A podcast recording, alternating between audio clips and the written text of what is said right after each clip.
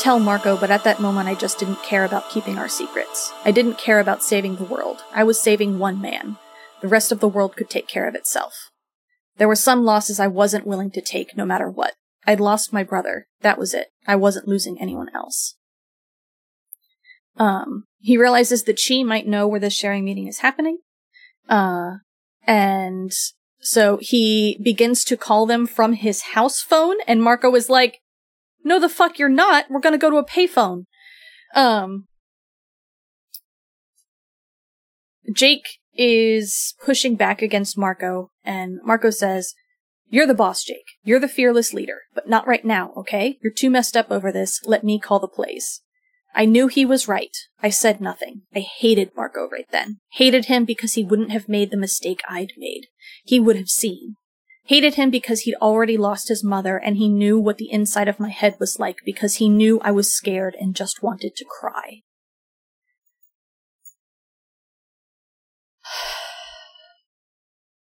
I suffer. I suffer. Uh, especially coming off the last book. It's so much. Uh huh. Um, I think it's interesting seeing Jake panic. mm-hmm. like from a characterization point of view, because we've seen him in crisis mode before, but his shit's never been the center of the crisis. Mm-hmm. And there is just it. He can't compart. He can't compartmentalize like he normally does Mm-hmm. because it's it's too there. It's it's it. He can't ex- extract himself from it. It's just. I find that very interesting, comparatively speaking. And this, again, I suppose speaks to the hypocrisy I mentioned earlier, even if it does feel unkind of me to call it hypocrisy because, you know, a child. But it is sort of like, I think I wouldn't ask someone to do something I wouldn't do. And yet here we see him here failing at a thing he's asked others to do, Mm-hmm. which is to get their shit together. Mm-hmm. And we see this a lot in this book is him pushing against things and like especially Marco. And we've got this exchange coming up where um and it breaks my heart.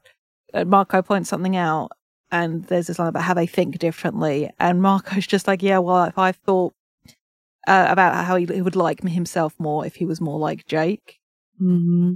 and I and I weep Mm-hmm. um, but I think because Jake is scared, I think it's harder for him to rationalize the stuff he normally rationalizes. mm-hmm. It's it's harder to reach for the comfort of those things of thinking of Rachel's a soldier. She loves this. She loves the fight. And the usefulness of Marco's ability to see that line, it becomes too real. Just like, I don't want my best friend, oh, who is younger than me? Or so he is smaller than me. Just like, why can't he just get out of my way and let me do the thing I want to do? Mm-hmm. Yeah. And then just when we think about how Jake is frequently in this book as well, we hear see him being called Big Jake by the others Mhm. as well. And kind of remind like this is a tall, broad. Also, I'm here for like Fat Jake rights because it makes Mhm. me happy to think about. And it's just sort of like who's always treated as being older and more mature, and that whole being an old soul thing. And he's just this angry kid who could probably very easily hurt somebody. Mhm. And then he has a morphing ability as well. Yeah.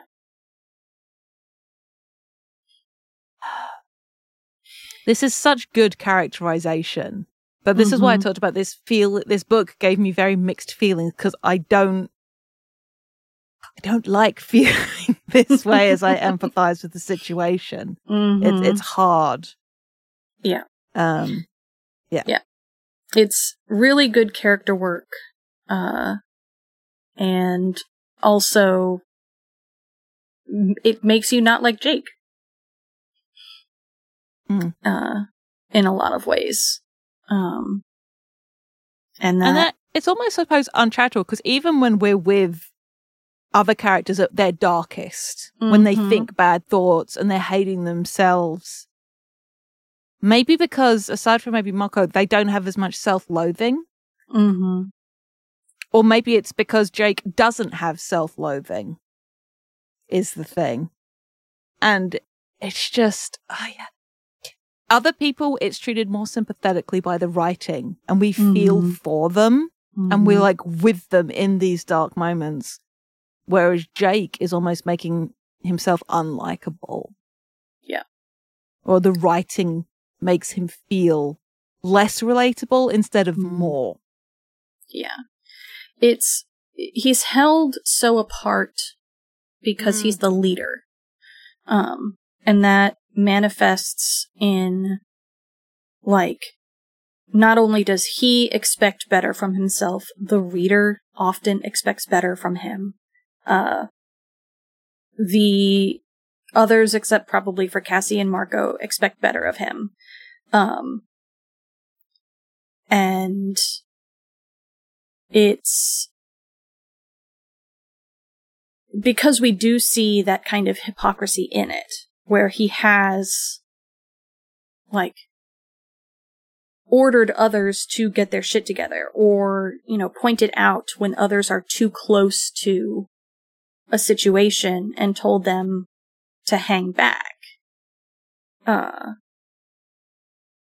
it's, it feels incongruous. Um, and then, interestingly, um, I think one way in which that's not true, or the opposite is true, is that he let Marco call the shots with his mother. And Marco won't let him. So it's like it's not fair. Mm-hmm. Um, Yeah, I mean, actually, I, I see all of what you're saying, but I also think, I mean, Marco is really complicated in this book, and I think he actually comes Oh, across yeah. as really, really fucking unlikable at times, and I love that because I think that's. But um, the way he, I mean, and like he, he gets on Jake's case for like morphing in public view, and it's, and I mean, I can't help but think in the last book, well, you you kind of did morph in an elevator with Visser One, and so it does seem like he's holding Jake to this higher standard that he, he does not hold himself to, at least and I and I think um I don't know. I I think that's in general that's par- No, you're Part of- right. You're right, and you should. that's part of what Jake I think resents about being the leader. Is like yeah, ha- that he always has to be the responsible one, like the no fun one who's saying like, "Oh, don't use morphing for personal powers," and and now like he he's losing his shit, and so he can't be that person. And Marco's calling him out on it, which is right to some extent, but he's also I think Marco's being pretty damn hard. I think Marco's miserable right now, and is taking it out of the world around him after the last book, but. Um, but yeah, I think he- he- he's he's pretty complicated in this book as well, and I love that. No, Mhm. you're you're right. No, it, it it's super compelling, and I think, like you say, he is suffering off the events of the last book, and then to come into this, and also like him looking back on how things literally just went down, Mm-hmm. and confronting, okay, so we're doing this again, but now this is the case. And we've seen before, like, Marco views himself as disposable. Jake isn't. Mm-hmm. And so he was just like, this is why Jake can't do these things. Yeah. Because he they can afford to lose him, but they can't afford Mhm. to lose Jake. Mm-hmm. But like you're saying, so like Marco is a dick Mhm. A lot Mhm. in this book. Oh, absolutely. Marco is always kind of a dick. Yeah, but this takes it to a new level. I like uh, normally Yeah. his dickishness But is also, like you know it's it's it's Mm. like you know low level, and this I mean we weren't going to get to it, but I mean he, he's advocating for some pretty yeah. um pretty extreme shit But here. he's, he's also he's also doing what Jake does though, and is he, he's being cruel Mm-hmm. to try and snap Jake out of it. Mm-hmm. He's giving it to Jake straight. Yes, he could be being more delicate about it, but it's not Marco's job. Oh, yeah, to and that's not that's not that who he is. And Yeah. No, no, you're it. Like you say, it's super compelling and interesting. Marco doesn't make it easy for any for Jake in Yes. this book. And I mean, there, there are times, like, just there are times in this book where I absolutely love Marco. Like the scene we were just like he, looking at, he says, "You're Mm. not alone, man." And then they're just scenes where it's like, I Mm. understand where you're coming from, but oh my god, why are you doing this? Yeah. Mhm. like there's that moment later, I think it's coming up in the barn where Marco apologizes and like, yo, I was out of line and goes to shake Jake's hand or offers to shake hands and Jake refuses and I was there just like, what the fuck is this? Oh my god, Jake, you dick. wow. So I was very invested Yeah. in this because it is like, I feel like, and I've never been a teenage boy. So but there's something about the way people that have known each other for a long time Mhm. can be sort of very what to the outside would just look shockingly cruel, but is like founded on the way they just talk to each other anyway. Mhm. And it's very easy. And this is something we talked about in the last book, uh, and continues to be true. The people that know us best have got the most information and know best how to hurt us. Mhm. and Marco's trying to get results, and but it's like, for want of a less referential saying to a different character, he's poking the bear. Mhm. Mhm. So. But yeah, Um, this whole business of them figuring out where to go is very cool. Once they get Yeah. on, finally, like Erek offers up a bunch of possibilities, and Marco and Jake between them narrow it down. mhm. and they're like, okay, best case scenario is it's this one, and then they just tear off. Yeah. Uh basically the chi trace well they don't they don't trace jake's dad's Mm. phone they listen They to what's the on the other end and like auditory They also they do do they do do like it's within a certain block Mhm. as well. Mhm. Like it's between like what is it, twelve Yeah. city blocks or six by six. Yep. I mean, cell Um, phones were different back then, there's a so mo- I mean, I could yeah sort of let that. Word. uh, there's a moment where jake almost blows it uh because tom answers his dad's cell phone and he almost like responds automatically and marco has to jump in um uh but yeah then they figure out a couple of different places where it could be and they tear off um specifically jake tears off because he's faster than marco is um they get to this mini mall. Jake doesn't arrive that much quicker than Marco does. He arrives fast enough that he's able to demorph before Marco gets there. Um, and he begins to morph Tiger. And Marco is like, no, if you go in there and just fuck shit up, they're gonna be able to add two and two. Like, why would the Animorphs break up this meeting? It makes no fucking sense. Um, and, uh, Marco says, All right, we're to make a distraction. So you go bird, I'll go gorilla. And Marco just goes out and just fucks up a bunch of the cars in the parking lot. It's, fucking so beautiful. Fucking gorilla morph. Like you said about him being angry, So Just like imagine the satisfaction. I really want to go to a rage room for this reason, but Mhm. just I'm just gonna smash some cars. Mhm. including like punching out, like completely fucking up the door of like Chapman's car. Uh-huh. And we have this moment of he like slams his fist down on the hood of Jake's dad's new car. And Mhm. it's just Jake's dad's reaction to this car damage is incredible. This is like Yep. peak white dad energy. He's like, Mhm. no, my baby. It's just Uh-huh. Um, so Marco gets out of view quickly after doing all of this damage. People come pouring out of the shops here, uh, including uh, Jake's father and Tom.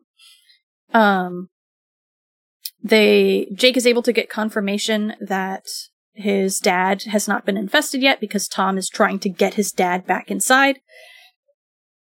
But Jake's dad just isn't having any of it um and goes home um and so now begins the the long drawn out fight that is trying to keep Tom from infesting Jake's father uh they have This a meeting at the so much more of the book than I expected. it yeah Let me be lot. clear. When you said to me about the plot of this book in shorthand, I was expecting way more of this to be at the cabin. yeah. Um uh, because there's still like a day, two days. I think it's like a day and a morning, maybe. Something like that. Where um or yeah, something like that where they they have to keep Tom off of Jake's father until they literally just leave for the cabin. Um and uh it's very late they all sneak out to meet at the barn. Um, everyone is antsy. Rachel is mad, uh, because she Lost her shopping. got woken up, lost her shopping bags, and and uh, didn't, even get, to, fight, anybody. yeah. Um, and so now they're discussing like, what the fuck are we gonna do? Um, uh, Rachel points out, you know, this doesn't make any sense because we're suddenly in a knockdown, drag out fight over essentially a funeral. There's nothing to gain and everything to lose. Um, and, uh, we get the confirmation that Rachel is related to Jake through their fathers. Um, she's not going to this funeral. She doesn't have to go at all. Uh, we get the fucking chef's kiss sad moment of Tobias. You know, maybe I'm not oh. getting it, but why didn't Tom just tell your father he's not going and that's the end of it? Tobias interrupted. I looked at him. So did the rest of us. What? He asked, sounding defensive. I used to do that whenever one of my aunts or uncles wanted me to go somewhere and I didn't want to. They never made me go. He was quiet a moment. Then, abashed, he said, Oh, duh, they didn't care what I did. Oh my god. oh my god, Tobias. Ugh. Oh. Oh, that's just the kind of Ugh. socially clueless, but um, Mhm. Tobias moment that I I live for. Oh God. Yeah.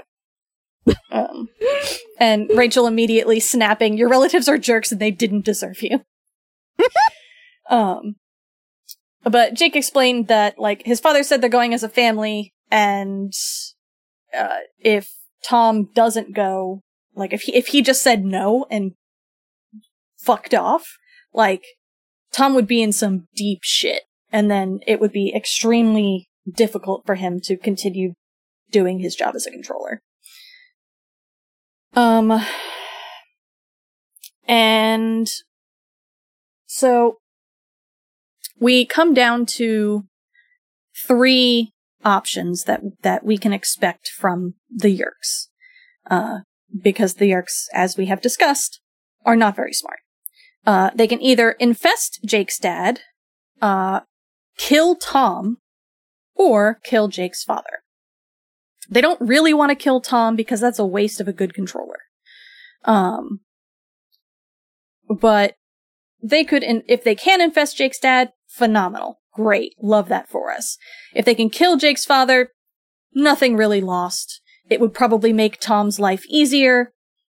You know, no fuss, no muss. Um, and the Animorphs realize that the only way to protect Jake's dad is to just 24 hour surveillance until they leave. Which is the, the big problem with that, as Jake points out in a bit here, is that it means that they are constantly on the defensive. Um, and being on the defensive means that you are using up all of your energy to be ready, waiting for the opponent to attack. Um, and it it tires you out the whole time. Um, the next day, Jake morphs a roach, and after some excitement where his dad sees him and tries to kill him, he manages to hide on his dad's pants, um, and get taken to work with his dad. Um, then Tobias and Ax are both at Jake's dad's workplace at the, the doctor's office he works at. um, in order to keep an eye from the air. Uh, there's a somewhat suspicious dude at the parking garage where his dad parks who seems to be like watching Jake's dad. Um, but for the most part, they get inside and the whole workday passes completely uneventfully. Um, you know, people have to land and demorph and remorph and stuff like that, but nothing happens, and we just kind of get a, um, uh, uh, Jake musing because he has too much time to think. Um, uh, here's the bit where he's talking about it. I was playing a defensive game. It's easier to attack. On the attack, you can pick the time and place. On the defense, all you can do is wait. Wait for the enemy to pick his time and his place. And wear out your resources and your people waiting, waiting, knowing all it takes is for the enemy to get lucky and all your tense, cramped up waiting will be for nothing.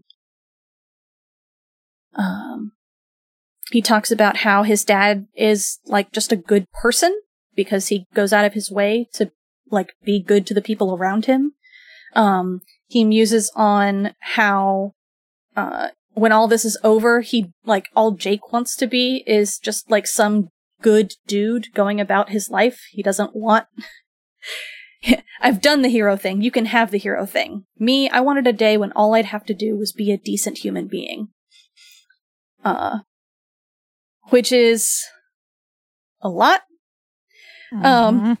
it it says not only a lot about the the pressure and the decisions that Jake has to make, but also uh it shines a light on his self-loathing because it kind of implies that he isn't currently a decent human being. Um but his dad leaves uh and the dude who was watching his dad in the morning is still there and is now following his dad. It's very tense. Um, and Jake is freaking out. He's not sure what to do. He, uh, does he freeze up he now? freezes- no, he does, he does. this. Yeah. Um, Or yeah. So fir- first he, he, as a roach, climbs up onto his dad's shoulder and then just like launches himself at the dude who's following his dad, which honestly would really fucking work. Like, y- you know, a roach just jumps off the dude in front of me and lands on my Yeah. face. I'm going to flip my shit. and then We've gotta then be- Tobias does um takes the toupee. yeah. So Like, yeah, to stress, Tobias and Ax are here. Like, Tobias is right there. Ax is hiding nearby, Mm-hmm. but probably couldn't necessarily morph to or get there without being seen. Yeah. But it's like Jake isn't on his own here. This is him just full on panicking. Yeah. Although to to be fair, the one thing that we need to that they need to be very careful of here is that if Tobias, who is extremely iconic, and the Yeerks all know that birds of prey are that all the birds of prey are animals, just all of them. Um, if a, if Tobias comes down out of the sky and like starts attacking this man, and this man is a controller and he gets away, then Yeah. the controllers know that the Animorphs are specifically protecting this one dude, which is bad. Um, and so like I can kind of see why Jake is like, no, you two don't do anything. I'm gonna try to do this because a controller isn't necessarily gonna think that a roach. I mean, they tend to be wary of insects in places that they're meeting, but in general, they're not like wary of every single insect ever. Um, but yeah, then Tobias swoops down because, uh, Jake's dad isn't running. He kind of just turns around and is like, dude, are you all right? And the dude's like, no, there's a roach on my head. um, and Tobias dives in, grabs the dude's toupee that Jake is on. Um, and Tobias is like, okay, I'm gonna circle back. Uh, and Jake is like, no, we might as well tattoo Animorphs were here on the guy's head. Stay back. Don't attack unless you see the beard move to attack. What? Oh, the beard, as in the dude with the beard, right? Um, I was like, is is is Jake's dad hiding something? I don't.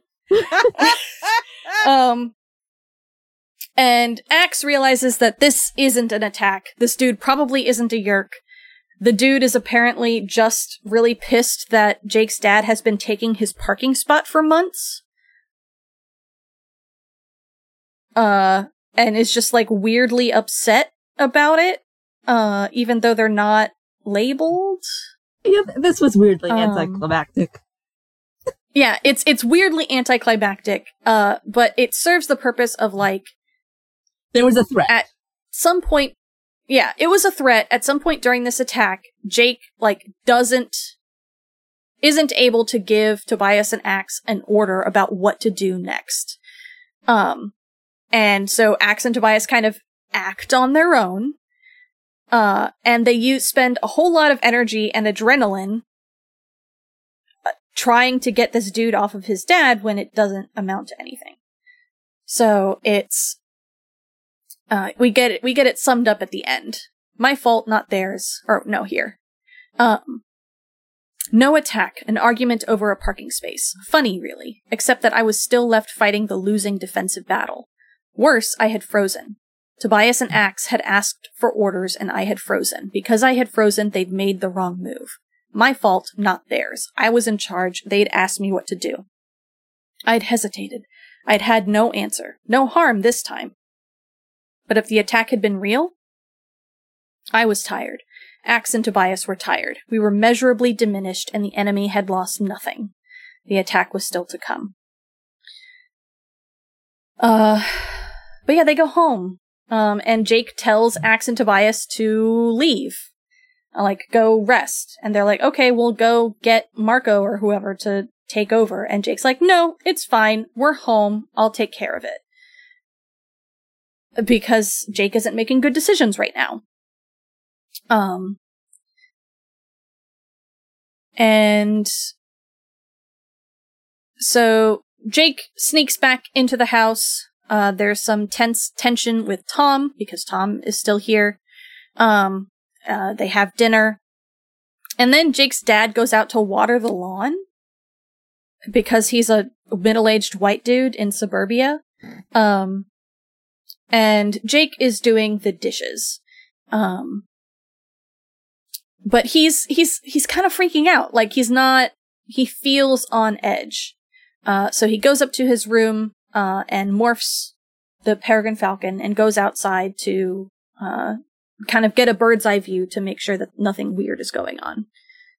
Um, Tobias is there because he wants to, uh, help Jake. Like he doesn't want to leave Jake alone. Um, and they kind of hover there for a minute. They kind of uh, uh, talk to each other a little bit about how they're doing. Um, and Tobias realizes that there is a car coming towards Jake's house. And Chapman is driving, and there's another dude in the passenger seat who has a gun. And Jake goes into action. Uh, he lands on the backside of the roof and begins to demorph. He's nearly falling off the roof. It is a very near thing that t- Tom doesn't see him. Um, and he, but he lands, he lands on the roof, he demorphs, he drops down to the ground in the backyard, runs around the side of the house, um, and, uh, goes up to his dad, is like, oh, let me take care of doing the, the watering of the lawn. Uh, I, I can do that, and you go inside. Um, and Jake's dad is like, oh, I mean, okay, I guess this is a little weird. Um, but he starts to leave, and just as the gunman is rolling down the window to shoot his dad, Jake uses the hose to kind of spray the car, um, and, and it, wave them off, essentially. Um, this bit is actually, like, it's extremely tense and it's very well written. Um, and uh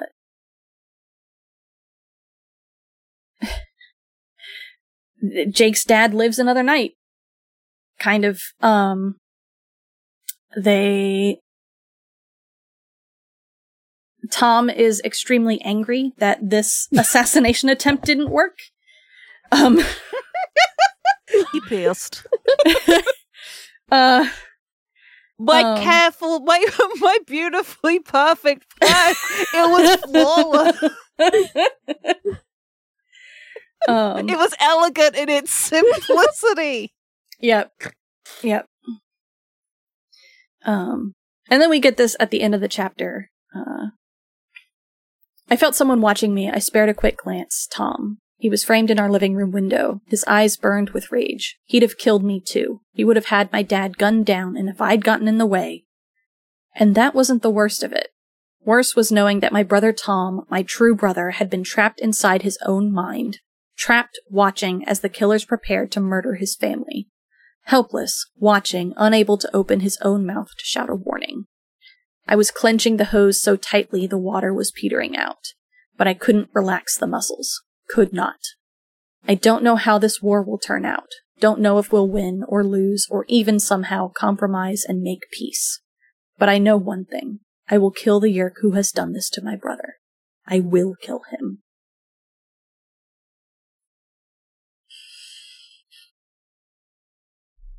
Everything's fine. Mm-hmm. It They that is a buck wild chapter. Like Mhm. what happens in it. Yes, and like we were talking before, just like rightfully dragging the Yeerks for their choices. But it's like I think it it says something uh, like to refer back to what we're talking about about Jake in this book is he's running on emotions in a way he doesn't normally let himself. Mm-hmm. Like he doesn't let himself get angry. He needs to keep a cool head. Um, so he can make these choices. And that goes out the window. Mm-hmm. And as understandable as that is, and it is, let me be clear. I'm not saying that I don't get why Jake acts this way, because I do.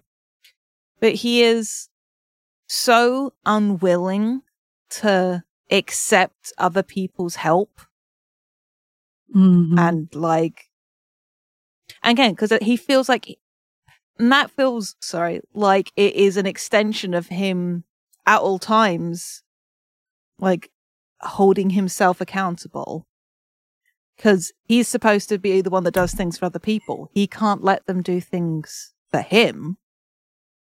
Because he's the leader and and I think we've talked about this briefly before about the kind of what Jake thinks a leader is and how it is ultimately a child's understanding of what good leadership is Mm-hmm. because if he'd had more chance to learn and have like better like role models and doing just like a good leader is able to like step back will let people help him doesn't hold himself different Mm-hmm. or hold himself apart because that's a really good way to, for this sort of situation to happen Mm-hmm. like a good leader doesn't let other people put him on a pedestal and then stay on there Mm-hmm. just like no you're right i should hold myself in this really uncomfortable position that demands a lot of me Yeah. and it's heartbreaking and like it is genuinely a tragic flaw in the shakespearean sense you know the really reductive way they tell you analyze shakespearean Mhm. tragedies Mm-hmm. is that jake feels like he has to be the leader at all times Mm-hmm. because the buck stops with him. And if the buck stops with him, he can't pass it to somebody else. Yeah. He's the end of the line. He can't then send something back.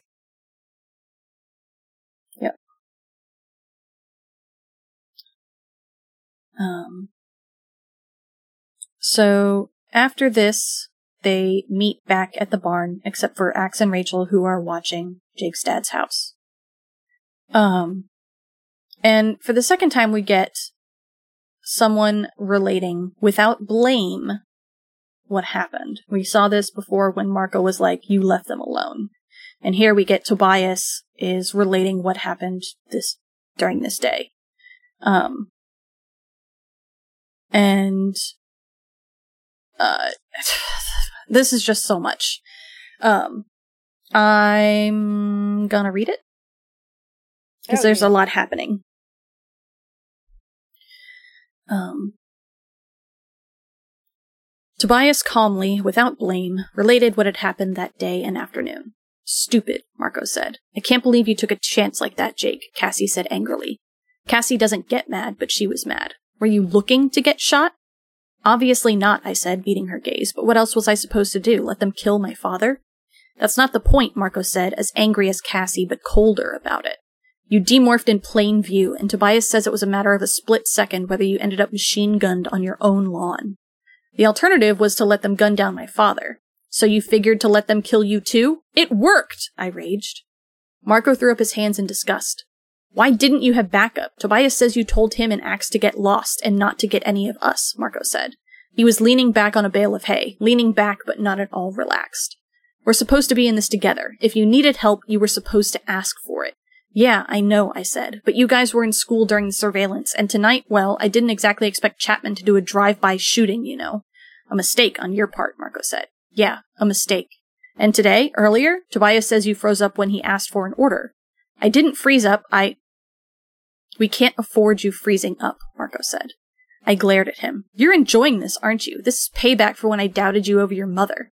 I was ready to do what had to be done, Marco said. So am I. No, you're not.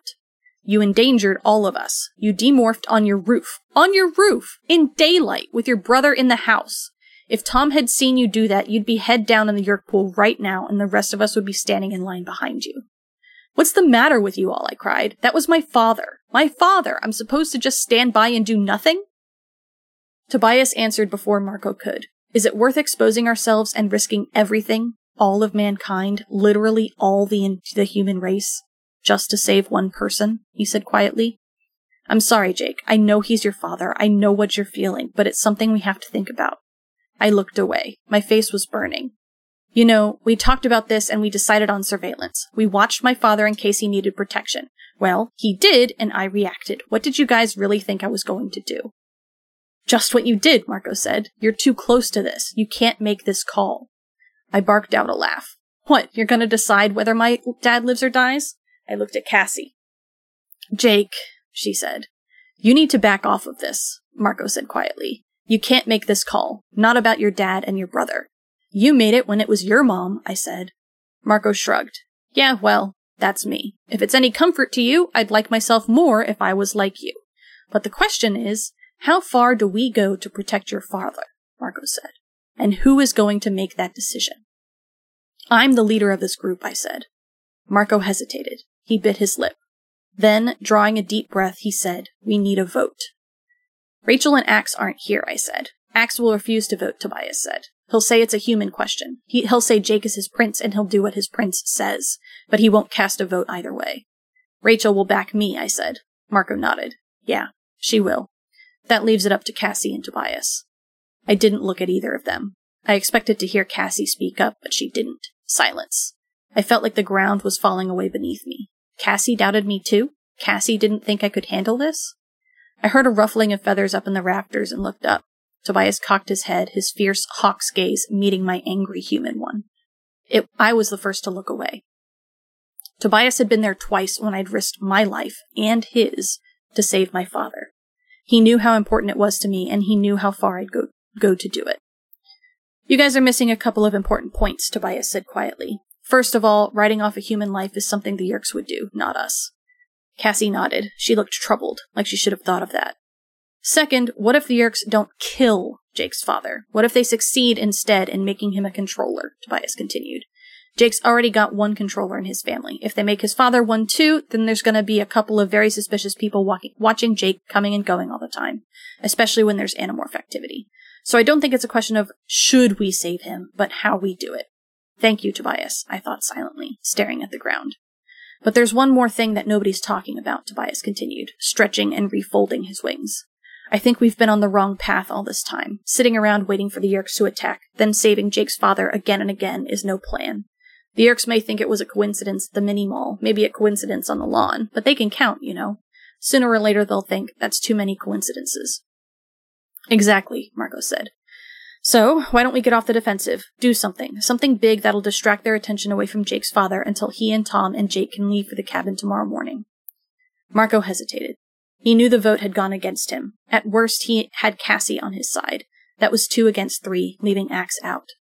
Finally, Marco nodded. Okay, we go on the offensive. He tried a semblance of his usual humor. I always wanted to die kicking and screaming. He stepped toward me. He held out his hand. Nothing personal, Jake. I was just looking out for the group. I left his hand hanging in midair. After a while, he withdrew it. So what's the plan? Cassie said, trying to break the hostility of that moment. Maybe we could think about. Marco began. I have a plan, I said. Wow, that that is a lot. There's so much going on in this chapter. Um, Mm-hmm. it's the the the point that I wrote down in our notes is just the stark contrast between how this meeting went in the last book with Marco versus how it's going here with Jake.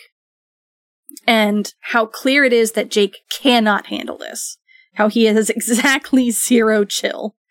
Um, in the last book, everyone was afraid that Marco would sacrifice his mother. Or at least Cassie was. Uh, in this book, they're afraid that ja- Jake won't sacrifice his dad. Which is interesting and I think says a lot about how the group views Marco I, I really versus how I they love view this Jake. scene. I think almost everyone is great in it, but I don't get Cassie in this scene. I'm just confused as to what she's thinking and doing here. Yeah, she definitely feels like an afterthought here. That like it seems like she's siding with Yeah, Marco, I- which it seems like a very uncassie like thing to do. And I mean, she seems I mad well, that Jake ricks himself. And okay, fair, but I just can't quite get a read on her. I think that that's the biggest flaw in the scene to me. Yeah.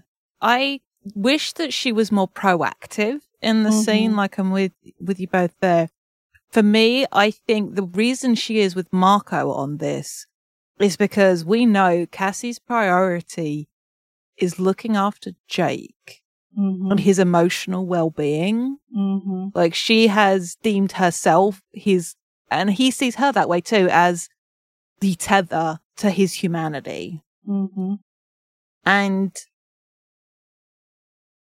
see, I get her being angry because she was scared for Jake. And we know Cassie get when like again, not that long after Cassie saw Jake's dead body from a gunshot to the head, casual reminder. And him narrowly getting gunned down in his fucking front garden. Mm-hmm. She could be just dealing with that and the ramifications of, oh God, Jake could have died again. Mm-hmm. For real this time. Yeah. It's for me, and as I said, I wish she said more in this scene. Um, because it would be great to have some of her insight, but I also kind of like that she doesn't know what to say, that she feels torn between Mhm. wanting to support Jake and also to protect him. Mm-hmm. Meanwhile, I'm also here just appreciating the fuck out I of know. Tobias. Oh my like, God. My Mhm. boy does not want to be leader, but he would be so good at being the fucking leader. Mm-hmm. Oh, because he has perspective. Yes. And I one thing, he's he's always been my favorite, and I just have to.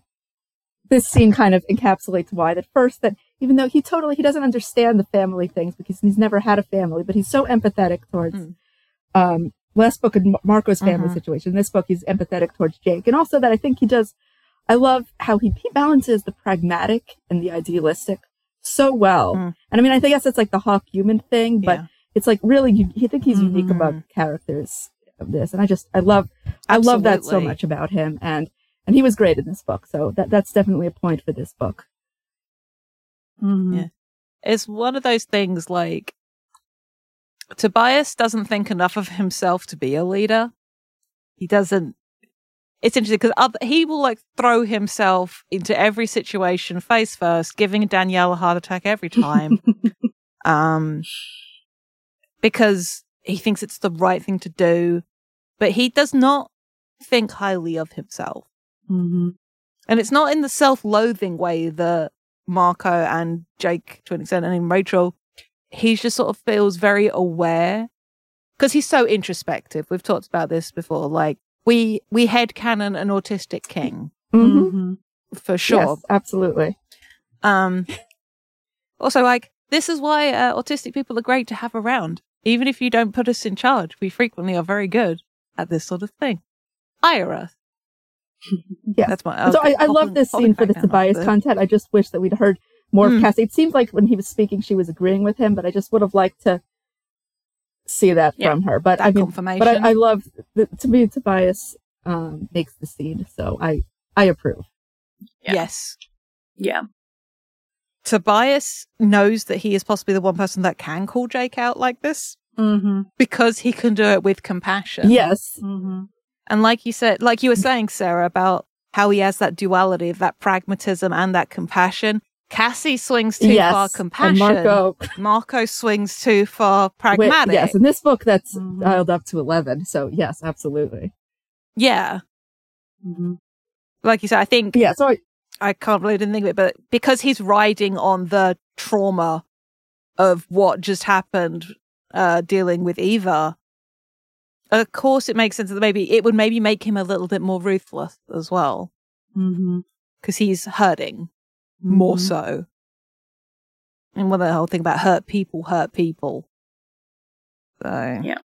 Uh-huh. but yeah, no, it's a it's an incredible scene. I just wish it had that little bit extra. I'm would have loved to have seen Rachel in this scene, but I don't know how much she would have added Mhm. necessarily. Yeah. Um, She could have added I, I think she would have been Something torn interesting into in the Marco something hard. I really think that she would have done that. yeah, I think so. Because she also has a connection to Tom yeah, and Yeah. Jake's dad.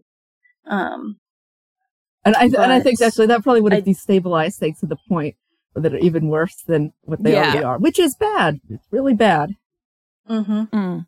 Um yeah. Like having Rachel, there would be like throwing kerosene on a fire. Like Mhm. things would just been worse. Yeah, but, like I Yeah. think the unique wonderfulness of Tobias is that he was able to diplomatically say this. And he's like, because earlier he says he was said the pragmatic thing, like, well, do we can we risk everything for one person? And so he was able to like mm, be really diplomatic about this in a way that's super cool, in a way that Rachel Yeah. just is not capable of, of. Love her. uh it is a contrast to the last book where in the last book we mentioned that uh everyone is in character and everyone gets a moment in the spotlight. You don't have any cardboard cutouts.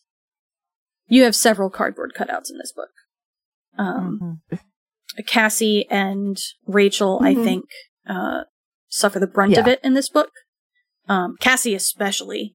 Um, but even Rachel, like Rachel, But which just isn't like Yeah. present in a lot. Well, I mean, I guess it's maybe it's this just this scene, Yeah. but but like earlier we saw it's No, throughout Mhm. she Yeah. has so little impact in this story, Mhm. and Yeah. it's frustrating. Yeah. Yeah. I get. I just it, the reason why I was like, unfortunately, it's like, mm, cool. The two Yeah. female No, characters absolutely. are Exactly. basically non-entities for the most part in this book. Yeah. Cassie gets to have like the crowning moment of awesome and characterization later, Mhm. but Rachel leaves such little impression, narratively speaking. Yeah. which Yeah. sucks because we get that amazing thing from Tobias. We get some quality Ax content. Like I say, the girls really get the Oh, short, absolutely. get the short end of the stick here, Mhm. which sucks because their relationships with Jake Mhm. are so integral to who he is. Mhm. So it feels like it's sort of. I'm just gonna the Gojo is disregarded. Like, mm, I don't want to have to deal with those very complicated relationships on top of Yeah. everything else. So I'm just gonna focus on this. Mhm. Mhm. Yeah, absolutely.